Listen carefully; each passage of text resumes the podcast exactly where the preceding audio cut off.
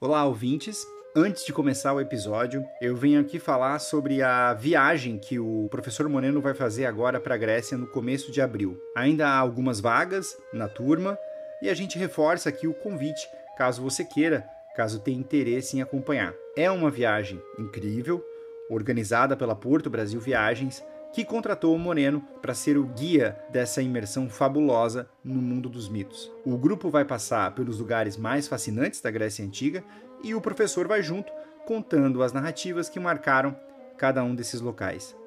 Eu fui a essa viagem no ano passado e digo com total tranquilidade que ela transformou a minha relação com a cultura clássica e eu recomendo muitíssimo. E é uma recomendação sincera, viu? Eles não nos pagaram nada, isso aqui não é um publi.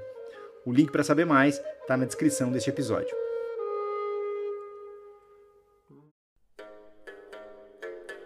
Olá, amigos, seja bem-vindo. Eu sou o professor Moreno e você está ouvindo mais um episódio de Noites Gregas, nosso podcast dedicado aos mitos e às narrativas que herdamos do mundo antigo.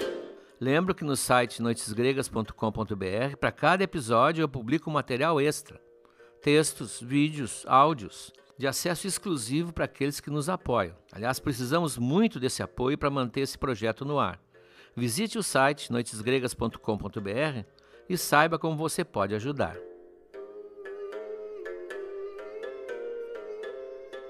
Como já aconteceu nos episódios anteriores, eu continuo a responder perguntas enviadas por nosso WhatsApp. Você tem alguma dúvida? Tem alguma pergunta sobre o conteúdo que ouviu? Se você se tornar um de nossos apoiadores, receberá esse valioso número para se comunicar com o nosso oráculo. Nesse episódio, vamos falar daquela deusa que Woody Allen chamou muito bem a poderosa Afrodite.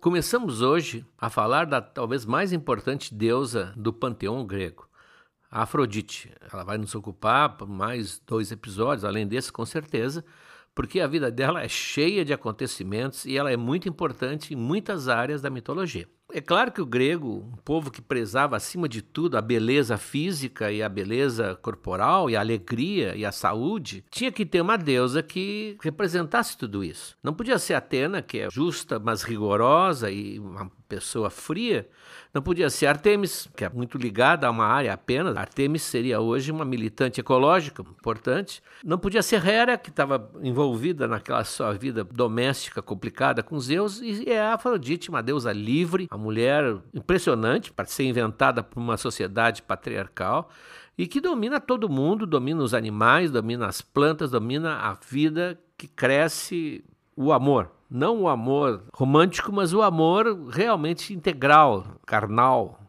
da beleza, do desejo, das pulsões. Como sempre, ainda mais uma deusa tão importante assim, nós vamos ter muitas versões diferentes. Eu não canso de relembrar aqui que os mitos gregos são narrativas que levaram mil anos para ser escritos, sendo apagados e reescritos e, re, e revisados e rascunhados. É uma reelaboração contínua. Por isso que cada versão, cada versão nova, é, sempre tenta preservar aquilo que, a, que os autores, porque não é um autor só, pensam que seria a coerência da narrativa. Então troca um detalhe aqui, sempre a narrativa vai se aperfeiçoando, digamos assim, até chegar quase a uma forma canônica, que onde não há furos de lógica, embora na mitologia a gente possa esperar muitas vezes buracos em que não há solução. Ah, também não, racionalismo não combina muito com mitologia.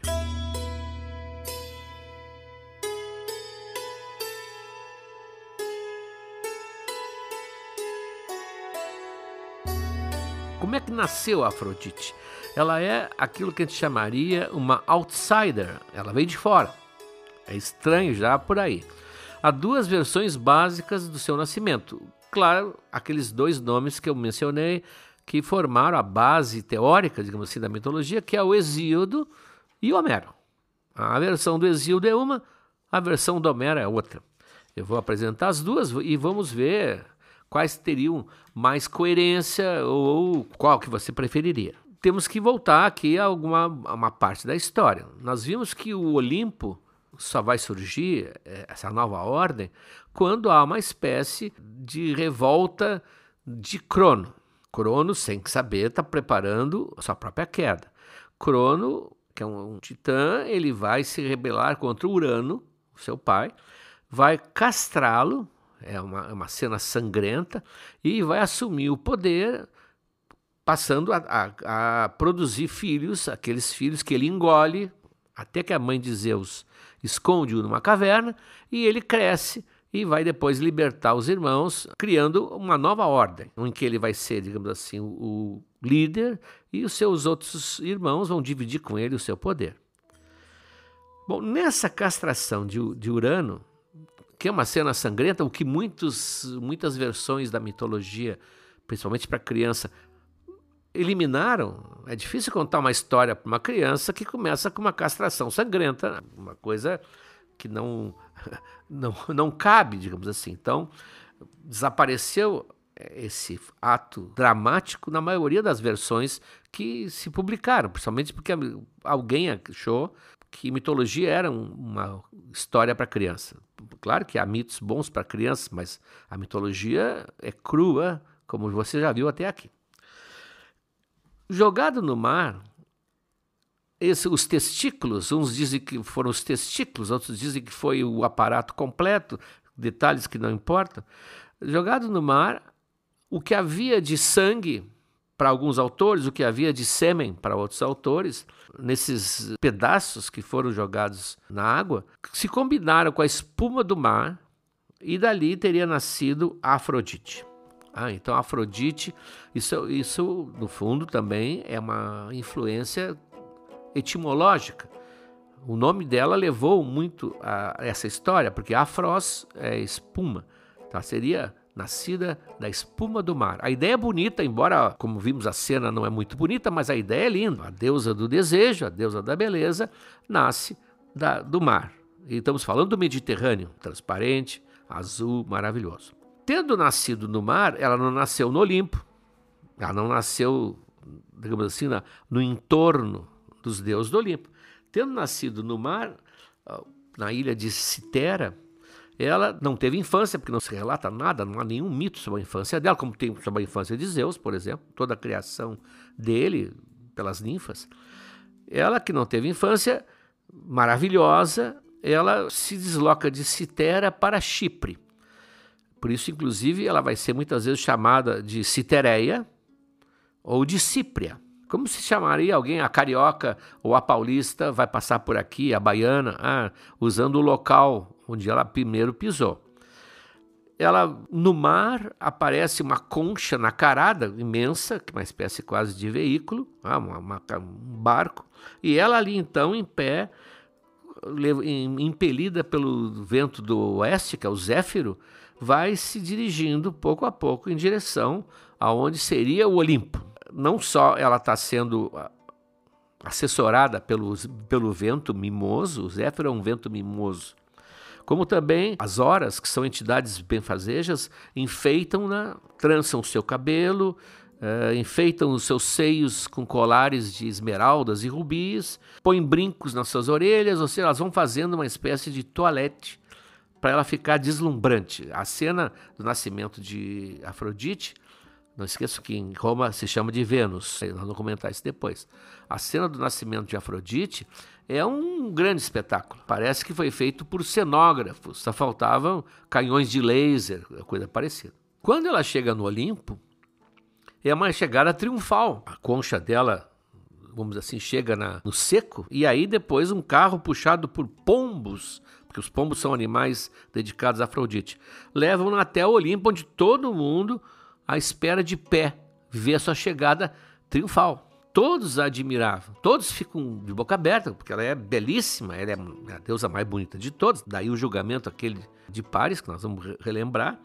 E ficam deslumbrados, e todo mundo elogia. Vários já começam a manifestar que gostariam de tê-la na sua cama ou de casar com ela. E as deusas, Hera, Atena, apesar de serem muito lindas, detestam a chegada dela e passam a odiá-la para sempre. Ela é, sempre será digamos assim, entre as mulheres do Olimpo, aquela que cria um silêncio constrangido das outras. Ela não é do grupo, ela não é da turma, ela veio de fora. Tem um autor que diz que a partir desse momento as outras passam imediatamente a odiá-la. Tem uma versão que é mais, digamos assim, para uso se diz ad usum delfini, para uso do Delfim. Delfim era o filho do rei da França, lembra? As, as edições ad usum delfini eram edições expurgadas, edições com açúcar, onde se tiravam as cenas terríveis. Então, há uma versão dessas que se usou muito em livros uh, infantos juvenis, em que ela nasceu do mar, manteve essa ideia bonita, nasceu do mar, mas nasceu de uma geração espontânea. A espuma do Mediterrâneo é que gerou a Afrodite. Tirou aquele, aquela cena da castração, até como em outros mitos em que aparece castração, a, essa borracha pedagógica apagou. Essa é a versão de Hesíodo.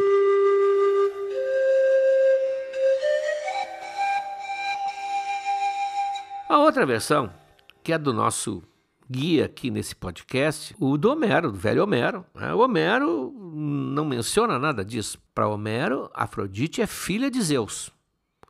Não filha de Zeus com Hera, é filha de um dos casamentos anteriores com a Oceânide, a Dione, e, portanto, está no Olimpo como filha dele, e para Hera seria uma enteada. Uma enteada. Eu já mencionei aqui, e várias vezes nós vamos mencionar de novo episódios que já apareceram, mas já mencionei que o, a, o momento na Ilíada em que o Diomedes, foi nos episódios de Atena, quando Atena dá a Diomedes a carta branca para ferir quem ele quiser, inclusive a Afrodite, é claríssima a má fé de Atena, porque ela diz: oh, não, eu vou te dar o poder de enxergar os deuses, porque os deuses estão invisíveis no meio do combate não vai ferir nenhum deus. Deus não se fere, a não, a não ser Afrodite, especificamente. Nós vimos na, nos episódios de Atena que ela, inclusive, agride Afrodite depois a socos. Então, naquele episódio, quando Diomedes uh, fere com a ponta da lança, só com a ponta, aflora o pulso de Afrodite e fere, faz um arranhão, e ela vai mostrar a mãozinha para o pai, para Zeus. E Zeus, como um, pai bem a classe média, se vai lá falar com a tua mãe, vai lá com a tua mãe, faz um curativo. E da próxima vez não entra no meio do combate, porque o combate não é para uma moça como tu. Então, ali tem a mãe, a mãe, a Dione, que não mora com Zeus, se separaram, mas que mantém, parece, bom relacionamento. Isso também, se nós adotarmos essa versão, também dá uma dimensão da encrenca que seria o julgamento da mais bela, que nós vimos também, do pomo da discórdia. Quando Harris joga a maçã dentro do recinto da festa que está acontecendo, o casamento de Peleu e Tétis, que eu já mencionei, nós vamos fazer, falar muitas vezes, porque é de onde vai nascer o Aquiles. Quando aquela maçã cai ali dentro e rola até os pés de Zeus, e Zeus a apanha, e é estranho porque tem linguagem escrita, né? porque quando Homero teria sido antes da escrita, a mais bela, ficam três finalistas na disputa a Atena, a Afrodite, é claro, e a Hera. E como Zeus sempre foi o juiz supremo, que sempre julgou, ele é o grande julgador, todos os olhos se voltaram para ele. Decide, pai, como ele é chamado muitas vezes por todos eles, né? decide, pai. E ele, evidentemente, negou-se com veemência, pois duas eram filhas dele, Atena e Afrodite, e a outra era mulher a esposa. Ele não tinha como fazer um julgamento aí, porque ele sabia que ia se complicar e, e também nunca seria aceito o seu julgamento como um julgamento isento. Por isso que ele manda, vamos dizer assim, vou usar uma fruta que o grego não conhecia, manda o abacaxi para o Paris. Ah, o Paris é que descasca isso aí porque ele não ia se meter, porque ela era a filha dele. Mais ainda, tem um argumento que eu acho que é final, termina com a história. Se Urano os seus testículos, né, que foram decepados. Se fosse o pai da Afrodite, ela seria irmã do Crono. E sendo irmã do Crono, tia de Zeus, tia do Poseidon, tia de todos os olímpicos. E nenhum mito colocou ela nessa posição. Ia ser muito esquisito. Os filhos dela seriam primos do, do Zeus. Claro que não. Isso, seria, nas genealogias gregas, eles levavam muito a sério a genealogia, isso seria pular uma camada genealógica. A Afrodite estaria praticamente no nível acima de Zeus, porque ela seria filha do mesmo pai que Crono, e Crono foi dar à luz a Zeus mais tarde. Então isso subverteria toda a árvore de descendência da tradição. Por isso que eu fico com essa teoria. Claro que eu sei que isso implica uma perda.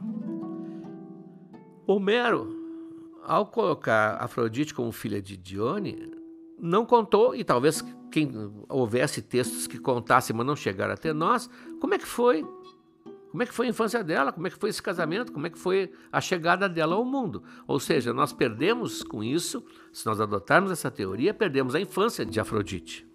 A versão do, do Exildo é um, espetacular. Ela é digna de artistas, digna de um grande espetáculo de Hollywood. Por isso, embora eu prefira considerá-la filha de Dione, o que acerta vários problemas na narrativa, a gente perde aquela aquele brilho daquela chegada dela que o Botticelli, para isso que servem os grandes artistas, né? que o Botticelli fixou para sempre na nossa vida. É que assim, o artista verdadeiro, ele nos dá, nos ensina a ver ou nos propõe uma maneira de ver e aquilo nunca mais a gente se separa. Eu duvido que alguém veja hoje um campo de girassóis sem lembrar do Van Gogh. O Van Gogh nos ensinou a ver girassol. Então, o Botticelli, O Nascimento de Vênus, que é um quadro maravilhoso, né, que tem toda essa, é, essa pompa, essa beleza da versão do Exildo, com esse quadro a gente ficou capturado. Claro que você pode escolher. Eu, eu hoje em dia solucionei assim. Não sei se ela nasceu do, do mar ou se ela nasceu filha de Dione. Isso é uma discussão, filha da Dione. Agora, chegou no Olimpo assim. A chegada, pelo menos, dela foi esse espetáculo que a gente vai sempre reencontrar quando olhar o quadro né, do Botticelli.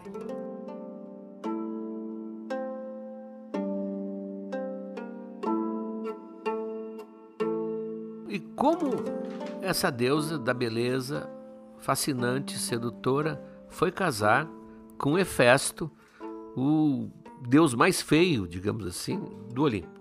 Foi uma reunião de fatores contra a vontade dela, aliás, ela casa contra a vontade, vai ficar claro agora, que a tornou infeliz no casamento. Você lembra que no episódio anterior, o Hefesto teve um problema de reconhecimento de maternidade por parte de Hera. Hera o teria rejeitado quando pequeno, o teria atirado lá de cima do Olimpo. Uns dizem que foi Zeus, mas ele se queixa da mãe. Hera o teria atirado lá de cima do Olimpo porque o filho que ela tinha gerado sozinha não era parecido nem podia competir com, com o filho ou com a filha que Zeus tinha gerado sozinho, que era Atena. E ele cai lá na ilha de Lemnos, sobre a qual falaremos ainda hoje, e é salvo por ninfas que o criam, e ele então fica sempre ressentido embora ele frequente depois o Olimpo, ele acha que tem um, uma coisa não explicada com a mãe dele e a mãe dele não é carinhosa com ele e ele resolve se vingar.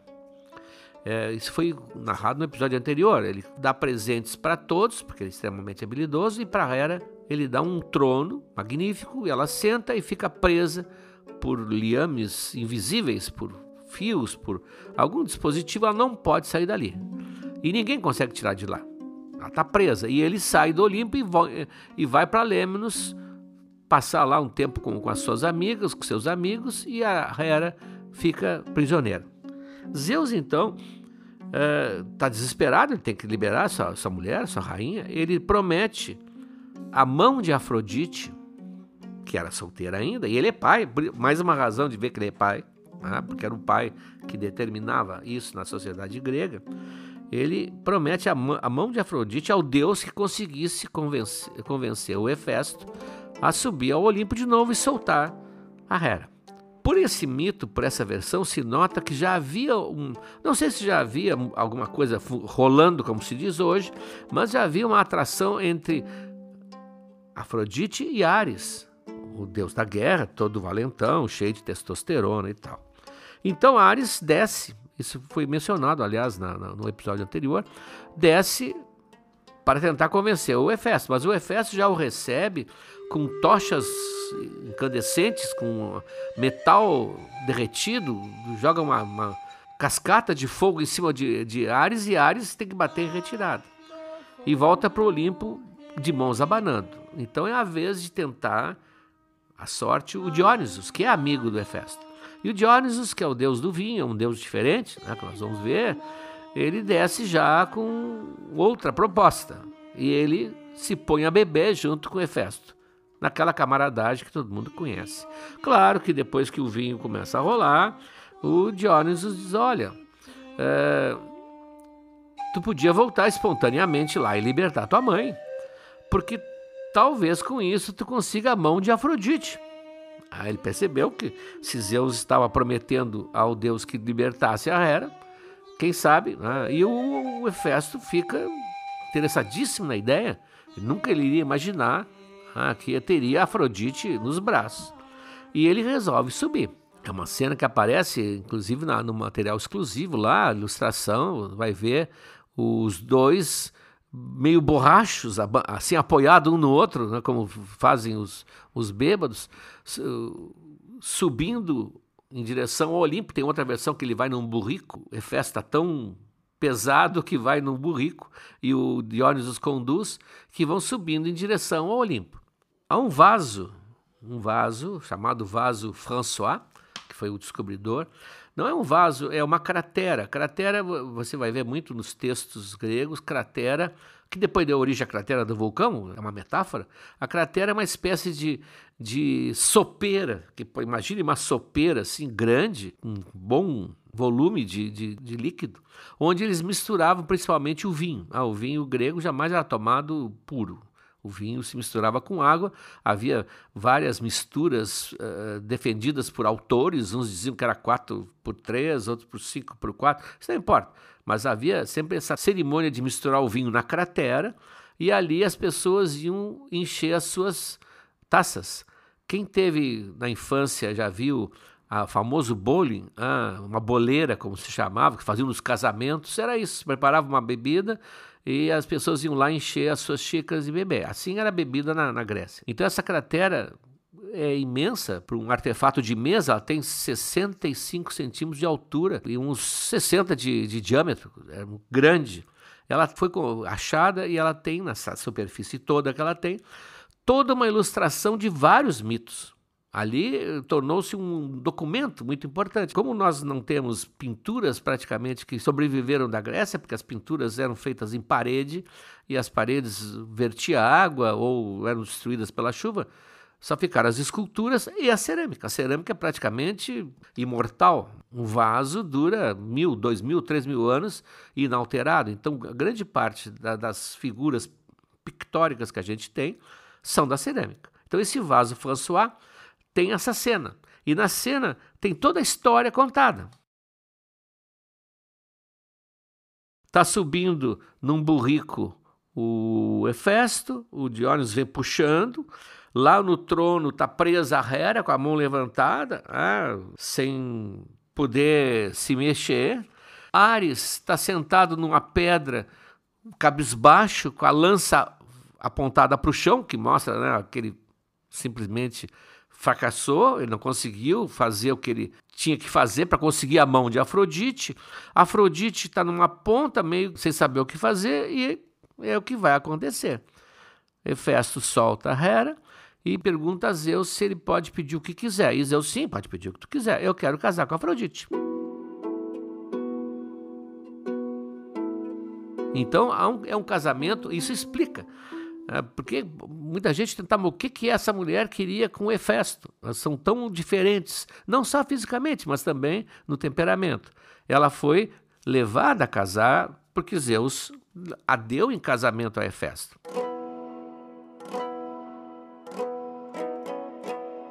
Evidente o casamento foi muito, foi muito curto e muito desigual. O Efésio ficou felicíssimo e ele fez, como fez para os outros, Deus fez um palácio para eles, todo capricho. E além disso, pobre Hefesto, né, ele confecciona o famoso cinturão mágico, o cinto mágico, alguns chamam de fita mágica, que é um, um, a grande arma de Afrodite. Eu digo grande arma porque Zeus tem os raios, Poseidon tem o tridente, ah, o Apolo tem o arco, os deuses têm as suas armas, e a, Afrodite só tem esse cinturão, mas é, é muito mais poderoso que qualquer arma nuclear, porque é um cinturão, já mencionamos aqui, Hera pediu emprestado, lembro, lá no segundo ou terceiro episódio, para seduzir Zeus.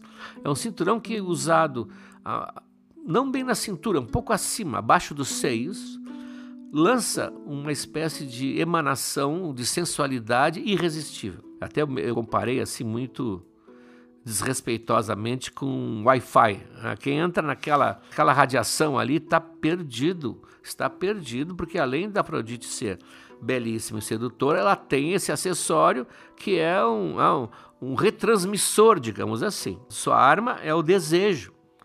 E por isso, inclusive, até Zeus tem um pouco de medo dela.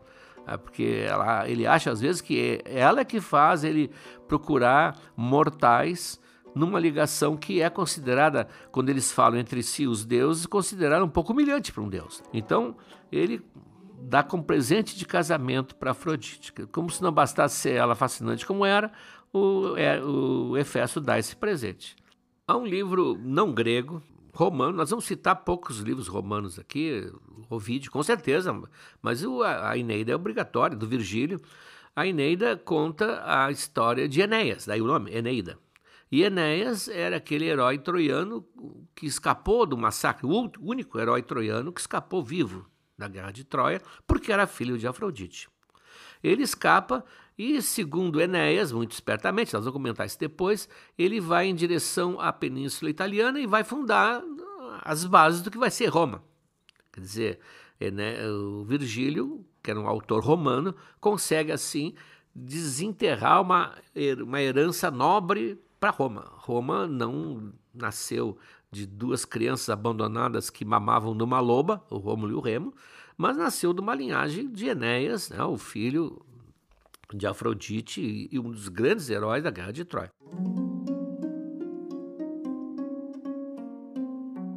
No canto oitavo da Eneida, há uma cena em que o Enéas vai enfrentar um rei inimigo e Afrodite ah, preocupada com o filho, porque os deuses sempre se preocupam com seus filhos, isso é uma coisa muito curiosa na mitologia grega. Deuses e deusas estão sempre junto com os filhos, por mais que filhos que tenham. Então, ela preocupada com o filho vai pedir para o Hefesto, que ela está casada ainda, que forge armas especiais para ele, como ela tinha feito para o Aquiles na Ilíada. Ah, na Ilíada tem uma cena em que a Tétis, que é a mãe do Aquiles, vai lá pedir armas novas e o Hefesto faz. Então ele não parece muito interessado nisso, até não sei se ele não tem ciúme desse filho dela, filho da juventude dela. Né? Então ela resolve entrar em ação.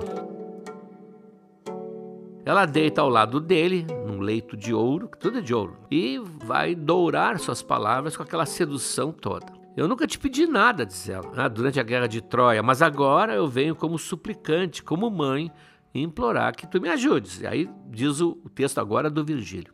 Disse, e passando-lhe os níveos braços ao redor do pescoço, a deusa, vendo-o indeciso, envolveu nos seus braços, acariciando-o aqui e ali.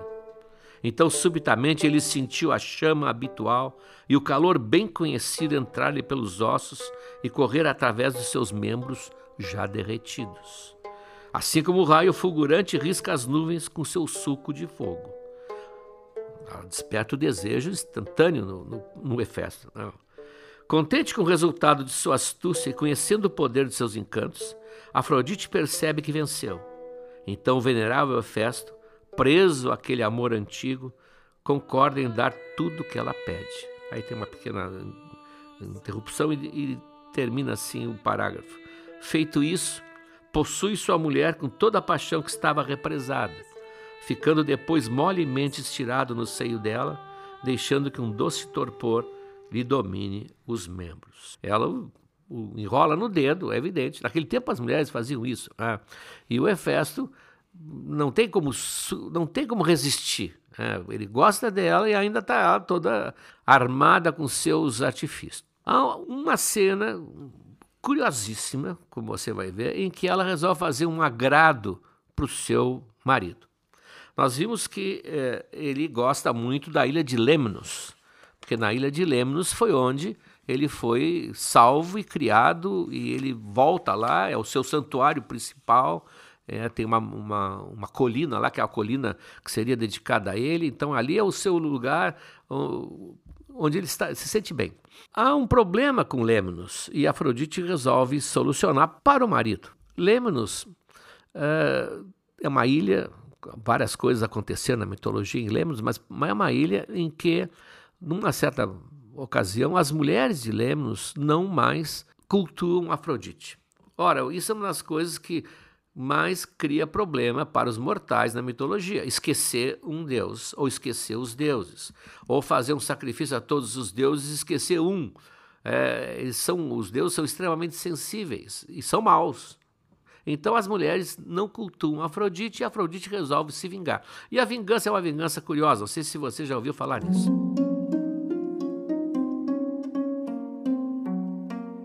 Ela faz surgir é, vamos ser mais precisos, entre as pernas das mulheres de Lemnos, um odor horrível, um odor repugnante. E os maridos, apavorados, não entendem o que está acontecendo, todas elas cheiram mal, ou não deveriam cheirar, e se afastam delas. E com o tempo eles vão procurando concubinas na Trácia, na, nas regiões próximas, e trazem para casa. Evidentemente, as mulheres não aceitam esse estado de coisas e expulsam essas mulheres e matam os homens.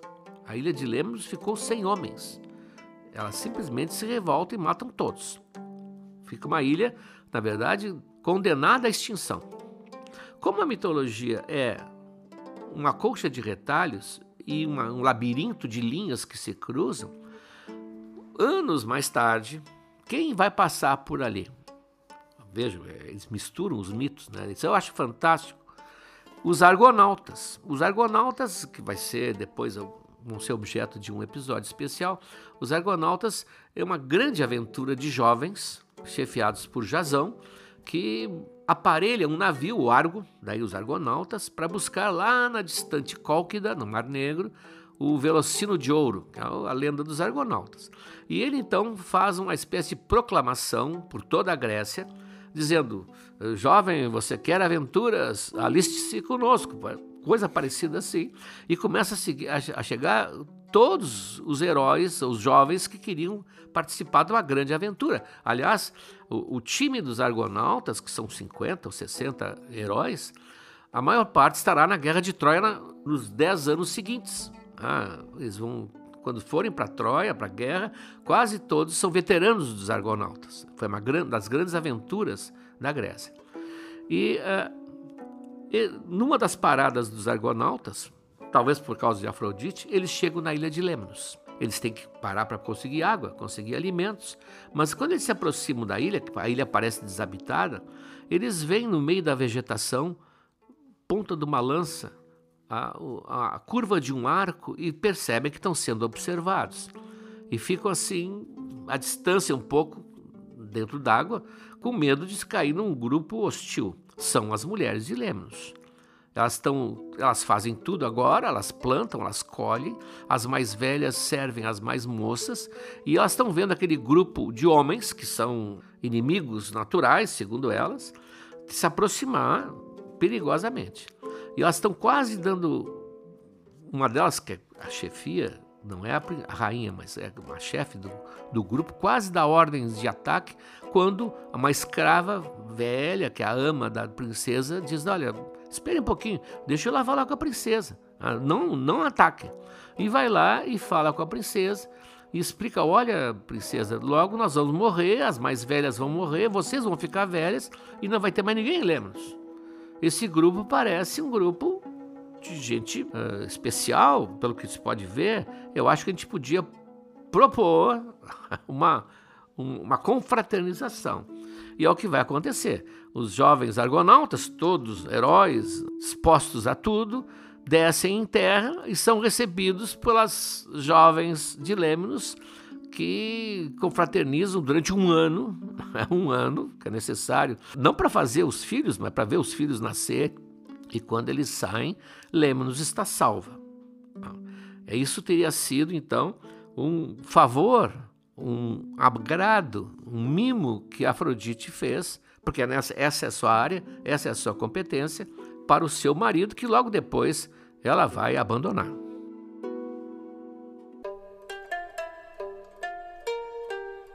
Nesse episódio, nós vimos basicamente o relacionamento dela com Hefesto e conseguimos entender a história toda familiar de Afrodite. No próximo, nós vamos ver os amores de Afrodite. era uma mulher proativa, uh, livre e tinha as suas escolhas e ela era quem propunha as relações. Vamos ver os amores, principalmente os amores com os deuses e os amores com mortais também. E depois nós vamos ver no outro episódio uma série de situações em que ela foi bondosa e depois aqueles momentos em que ela se vingou com a sua fúria usando exatamente as suas armas. Vou pedir ao Felipe, o nosso Hermes do Noites Gregas, que forneça a vocês a relação do material exclusivo desse episódio. Opa, ouvintes do podcast Noites Gregas. Aqui quem fala é o Hermes, o mensageiro e fiel escudeiro de Zeus. Quem apoia Noites Gregas recebeu por e-mail um PDF com os seguintes textos. Primeiro, a famosíssima Ode a Afrodite, de Safo. Aliás, alguns consideram que este é o único poema autêntico que restou de Safo. Uh, Luciano, sempre irônico, descreve o comportamento de Afrodite durante o julgamento das deusas. É uma deliciosa descrição dos bastidores da decisão, cujo desfecho você sabe, né, vai provocar a guerra de Troia. Terceiro, a tradução feita pelo professor Moreno do verbete Afrodite de Jacques Lacarrière o Menino do Couro, e algumas representações da deusa na pintura e na escultura. O quadro do Botticelli, sobre o qual falamos no episódio, está lá. Aos apoiadores da modalidade Deus, bom, aviso que tem mais uma aula do curso Mitologia da Arte no ar. É a história do relacionamento de Zeus com Alcmena, a mãe de Hércules. E no próximo episódio, a gente segue com Afrodite, certo, professor? Vamos começar a ver os amores de Afrodite.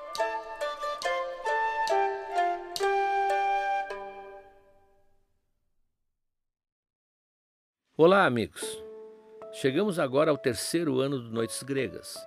Já contamos muitas histórias, mas tem muito mais pela frente. Tem toda a Ilíada, a Odisseia, as Metamorfoses de Ovid e muitas outras coisas. Mas para que a gente consiga seguir em 2023, para produzir esse podcast que nos dá muito prazer, mas também muito trabalho, nós precisamos do apoio de vocês. Acesse noitesgregas.com.br barra apoiar o link está na descrição desse episódio.